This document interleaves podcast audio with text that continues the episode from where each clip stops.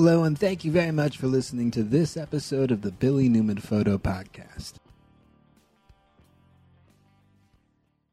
Today, we're going to be talking about the GoPro Fusion, this 360 camera that GoPro's recently come out with. I think, um, I think it won the CES 2018 uh, Product of the Year, something like that. But uh, I think that was kind of when it was introduced. Uh, and then now I think it's just come out in mid April or so. And we're probably some of the first people, of course, everybody on the internet's probably seen one, but um, we're probably some of the first people to have one and to try and go out and produce a, a, a, useful portfolio of images with it. So it was really cool trying to go through that process this weekend. But Marina, what did you think of the GoPro Fusion 360?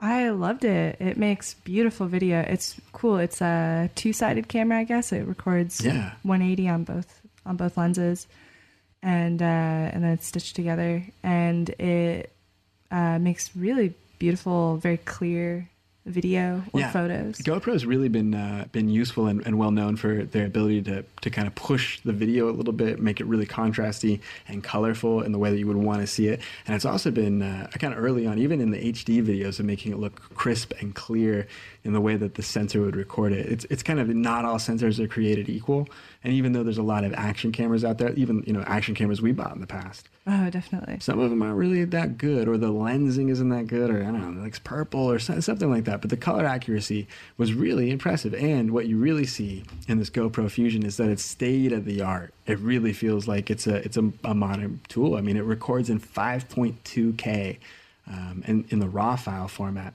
And uh, as a 360 camera, you know that's that's a specialized type of video. It doesn't do a, a, a rectangle shaped video option. You know, it's it's a it's a specialized piece of video recording for kind of immersive immersive VR um, virtualizations. But it's really interesting if you're a content creator and you're interested in creating uh, VR content, or um, I don't know what else it would be, but um, but yeah, 360 equirectilinear images for uh, for any kind of product or service out there for uh, for any type of the more modern 2018 and beyond immersive experiences that you're going to be building with VR. I think it was really cool to try and get in and uh, and check out some of the ways that you can do um, moving video now. That's a really fascinating part about the the digital gimbal. It's not it's not a material tool like on the handset for a gimbal. That was what was really interesting. Have you noticed that? See, like over the last couple of years, right? The gimbal system is is a battery operated tool that you carry with you, that that auto adjusts. Right. And You've seen that, yeah. And yeah. this is not that. This is just a handle, but it's a digital gimbal. And that's what's fascinating about it is that it's a digital gimbal, so you take steps and that you don't see the the process of taking those steps. So that was really interesting, right?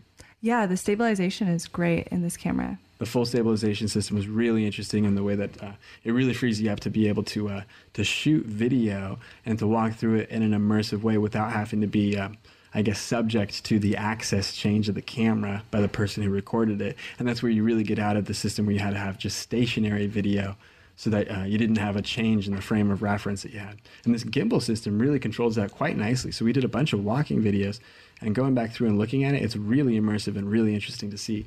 And I think this is the first time that you've been able to do that for a sub thousand dollar price range, uh, outside of some of the maybe the more professional types of rendering systems that would have existed uh, prior to this. So it's really exciting stuff. But I'm really glad we got to uh, check out the GoPro Fusion 360. Thanks, Marina, for doing a big weekend with me.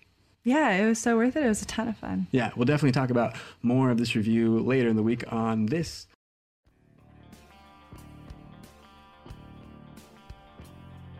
You can see more of my work at billynewmanphoto.com. You can check out some of my photo books on Amazon. I think you can look up uh, Billy Newman under the authors section there and see uh, some of the photo books on film, on the desert, on surrealism, on camping.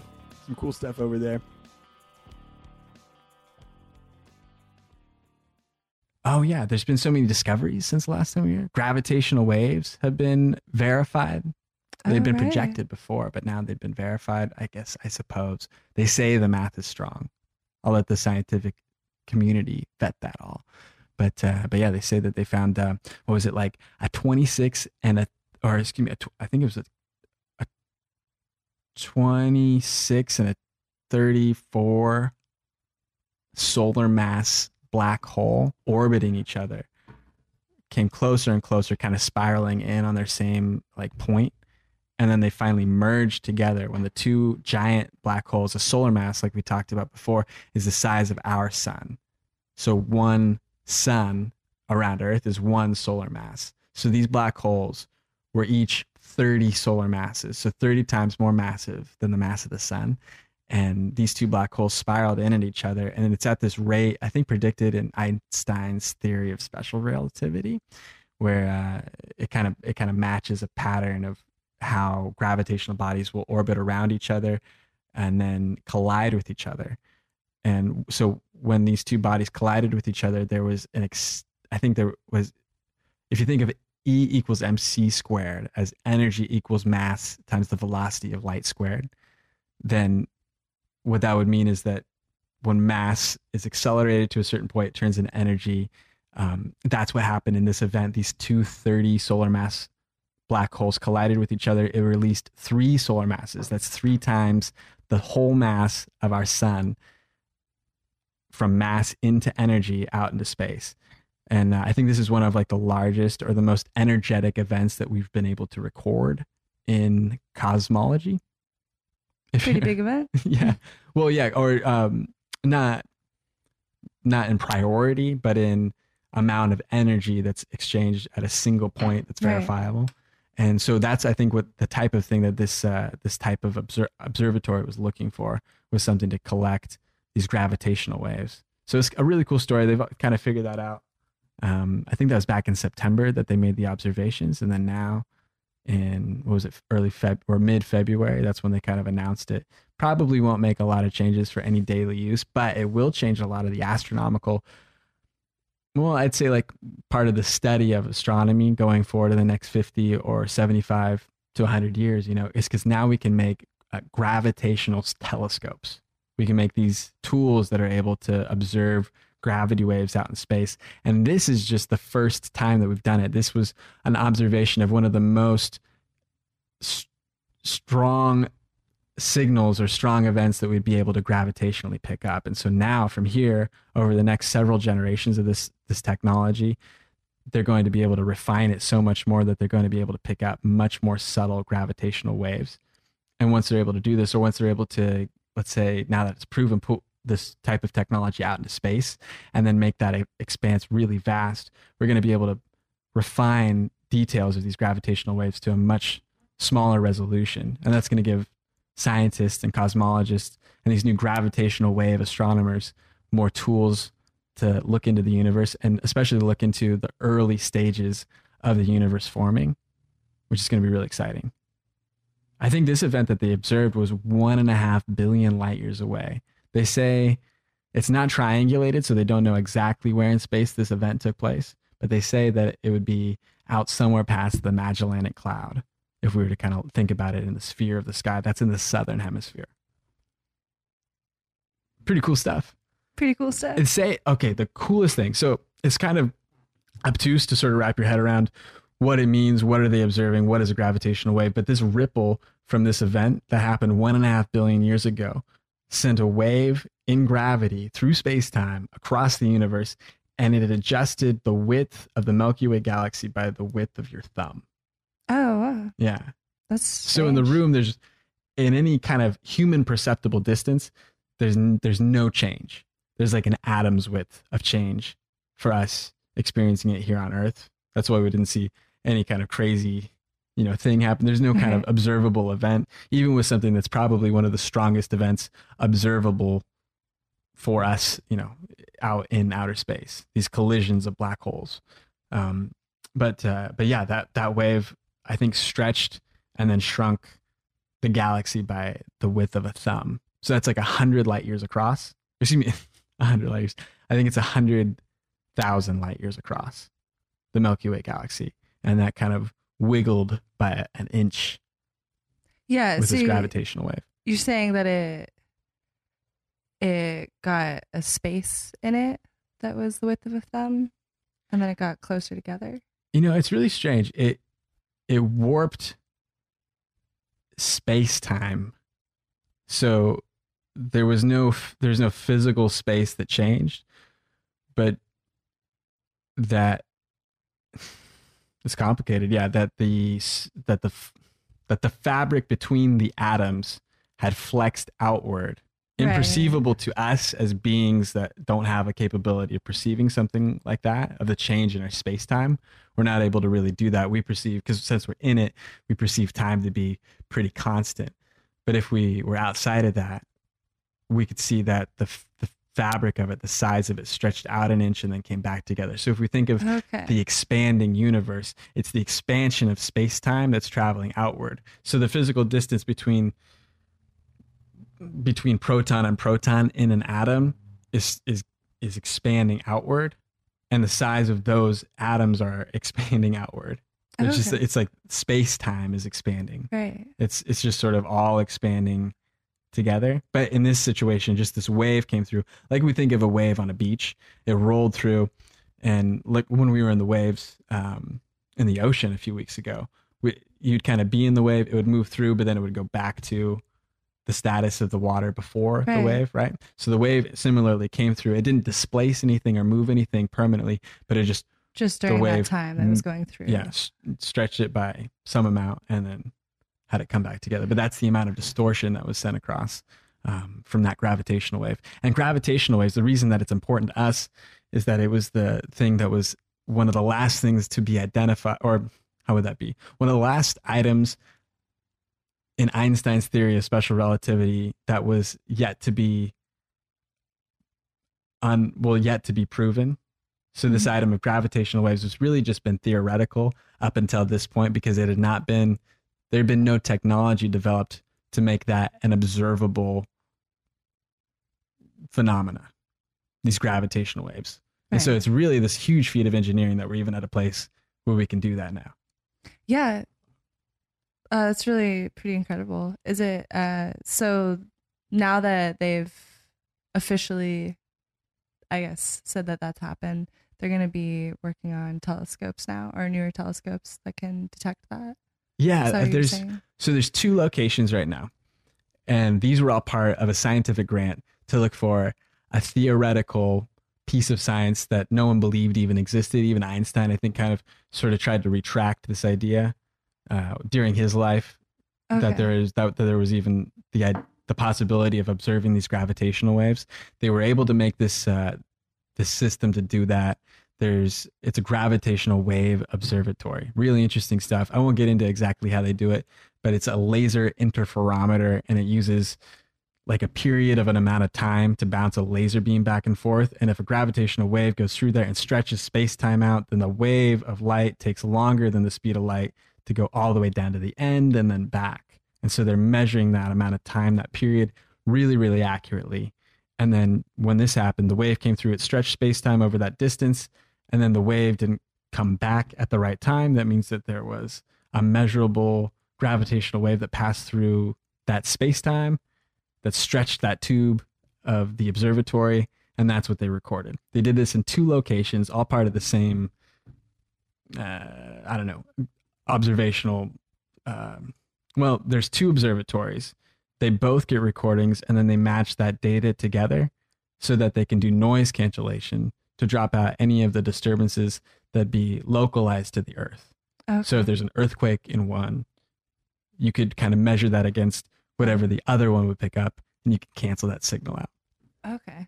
Yeah, it's cool stuff. So now that it's been proven, now that this really experimental thing that cost billions of dollars to get set up for the first time has now been proven. It's going to be this huge expansion into the scientific community uh, where they're going to be building out a lot more of these tools to do um, to do gravitational wave observations. That's really cool. It's going to be really exciting. Yeah, I'm really glad that uh, that it came through. We're going to see a huge expanse in the field of cosmology in our lifetime. now that this is something that's out there that people, yeah. well, that that astronomers um, we'll be able to do research on. It's going to be interesting to find out, I guess, what kind of what kind of new discoveries kind of come from this. Yeah, it'll take some time thinking. to vest, but it'll be really cool. Yeah, it'll be really neat to see what new things we're figuring out. Yeah, it'll be a lot of fun. And so, what are the names of the observatories that proved this? Yeah, so like we, I think I mentioned that there are two observatories that were picking this up, and they were doing noise cancellation against each other um, to to try and refine the signal, which is is part of how the technology works that they're using. And so the the installation is called LIGO. It's the uh, Laser Interferometer Gravitational Wave Observatory. It's an acronym, and there's two installation sites right now. They're both in America. I think they're going to expand soon out from that because there's going to be an advantage if there are well at least if there are more than two because right now with two they're not able to triangulate the position of a signal that they get and so once they're able to triangulate things that question that we had a few minutes ago when we were talking about where this event this um, this black hole collision took place in the universe we'd be able to better pinpoint uh, that answer if we have three of them because we'll be able to triangulate that signal so with the two of them, we're only able to tell right now that they're out in the Magellanic Cloud. So the two observatories that exist, um, one of them is in Washington State, and one of them is in Arkansas. Uh, right now, it's cool. Okay. I think the best place for them to be would be off the Earth entirely. So same as like the Hubble telescope. When we started doing optical observations of space above us. We used a telescope here on Earth, but really, ultimately, the best, um, highest resolution way that we can make observations of the universe was by putting that telescope outside the gravity well of the Earth and putting it out into space where there wouldn't be any disturbance from light pollution or atmosphere or vibration. And they could put this telescope up, make it perfectly still, and have it take these really long exposures or long periods of light collecting to get these images or to get this resolution of data so that they can look out so deeply into space. Really cool how they're able to do that with optical telescopes. I think in our lifetime over the next 30, 40 years, if this seems like a promising field of science, we're going to see that expand out into, uh, into laser interferometer gravitational wave observatories that are put out into space as, uh, as like long satellites or satellites that communicate to each other and send a pulse back and forth or send a laser back and forth to each other and then try and pick up that same period of time as the technology and algorithms for this get a lot better. It'd be really cool. That would be really cool. Yeah. Um, yeah, it would be really neat. So I think right now, since they have proven that there are gravitational waves, there is now funding made available for a third uh, LIGO installment to, I think, be put into somewhere in the US probably take another 10 years for that installation to go online. I'd bet. Um, we might see others like this come up from from other um, educational institutions around the world. Like uh, we might see something from CERN, or we might see something from, you know, just from some other installation that would want to build right. something like this. Now that it's a provable, scientifically researchable uh, field of cosmology, be really cool. It's going to be one of the most exciting things that happens for uh, for this next century of scientific discovery. I think this is probably one of the groundbreaking things that'll be part of learning about gravity, learning about um, that part of early universal history. Be interesting. Uh, yeah, it'll be really interesting. Yeah.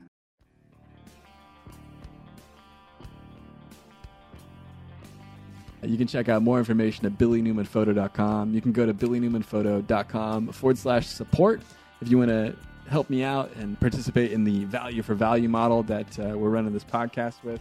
If uh, you receive some value out of some of the stuff that I was talking about, you're welcome to uh, help me out and send some value my way through the portal at billynewmanphoto.com forward slash support. You can also find more information there about uh, Patreon and the way that I use it if you're interested or, or feel more comfortable using Patreon. That's patreon.com forward slash Billy Newman Photo.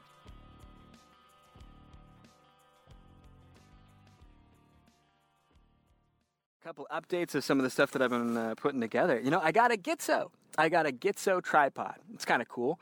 Um, I don't know if you guys know about that. There's there's a couple different tripod manufacturers.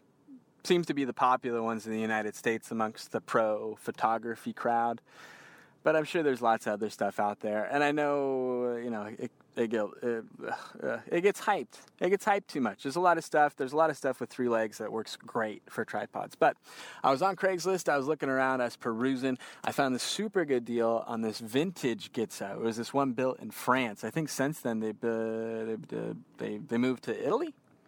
I think now they're an Italian brand. Like it'll say made in Italy. These older ones, it says made in France. I think it's like Gitzhopper Maybe it was a German guy. That's what it sounds like, Gitzhaber. But uh, yeah, I guess it turned into Gitzo as uh, the tripod name when they started uh, started doing that. But I got this weekend performance tripod. It's this kind of silly, small travel tripod. I think it's about 18 inches tall or so, and it's got these uh, these steel legs. It's got an extendable set of aluminum tubes that run out, and it gets real flimsy, like when you get it above waist height as a tripod. So it seems like it'll be kind of an interesting sort of backup uh, travel tripod, but it's real sturdy, or you know, it's real set. It's a Gitzo. It's a good tripod. It's well manufactured, even though it's you know 35 years old now. I think it was probably made in the early 80s. Uh, and I bought it from this uh, this old hobbyist photographer guy out here in Oregon. I got it for a steal. I was thinking that uh, primarily that's a big reason to pick it up is if I buy it for the price it's listed at, I could list it now and get more than that much money. I could flip it and get a you know a good return on the investment that I put into it. And I could hang out, mess with the tripod for a week or two, put it up online, have that thing sell, and I could make more cash off of it than what I paid for it. You know, the cool thing also is I got this, uh, you know, the set of Gitzo legs. Those are nice, but with it, and kind of the the secret prize that might almost be worth more than that is I got this uh, this Leitz lights Leica. It's that kind of side Leica name and brand you know, there's the Leica cameras, but I guess a lot of their gear, maybe even some of their other stuff, it was kind of sort of bought or half bought or bought out. It was, or there was two guys. There was like the Leica guy, and then there was this Leitz guy, this L L E I T Z guy, and they both kind of owned Leica. So there's sort of these these kind of confused names around some of the stuff, but it's this uh, this Leitz ball head, this tripod ball head, and it's really nice. It's kind of this uh, this brushed aluminum finish on it, and it's got the ball head on the top with this wing nut that swings closed to lock uh, to lock your tripod wherever you put it. But it looks like a really tight, nice little um, little tripod setup. Especially great for a traveler or someone that was shooting with uh, a light film setup. It would be awesome. So I know it's a little bit of the away from the direction that I've been moving with some of the photography equipment I've been procuring recently. Uh, but it feels kind of good. It's cool having a vintage Gitzo tripod around. And it feels good too that I could sell it, or I could make some bucks back from it if I needed to. Um, but it's kind of fun having that second tripod around. I've been trying to think of more more long exposure, more fine art, landscape stuff, and um, you know, I, I think I maybe mentioned a minute ago in the U.S. There's like there's two big tripod brands. There's there's Manfrotto, which is what I bought the last few times around. Right now, I have a, a, a set of carbon fiber. What is it like the mag fiber set of legs for my man my Manfrotto tripod. And those are great. Those are like the best tripod legs. They're outstanding. And then I've got this photo head that goes on top of it, which is acceptable, but it's it's got that three-way locking head. I think I really want to get something a little simpler, more like a ball head or something that's just a little bit more flexible for some of my needs. But really it's just this quick release plate system that's on top of the Manfrotto. And it just really doesn't seem to work for me all that much. I guess it does enough. It works as much as I use it, probably more than that. Maybe I can just throw that Leica ball head on there. Doesn't seem to match up super well. Uh, but if I uh, if I get a chance to, I guess why not? So it's kind of cool. Been messing around with that. I was I don't know. I've been a fan of like the the Gitzo tripod brand stuff for a long time, and I think it's kind of kind of cool to mess around with that. But the way that they're built, it's just super sturdy. It's cool. Thanks a lot for checking out this episode of the Billy Newman Photo Podcast. Hope you guys check out some stuff on billynewmanphoto.com. A few new things up there, some stuff on the homepage, some good links to other other outbound sources, some some links to books, some links to some podcasts, links to some blog posts. All pretty cool. But yeah, check it out at billynewmanphoto.com. Thanks a lot for listening to this episode of the podcast. Talk to you next time.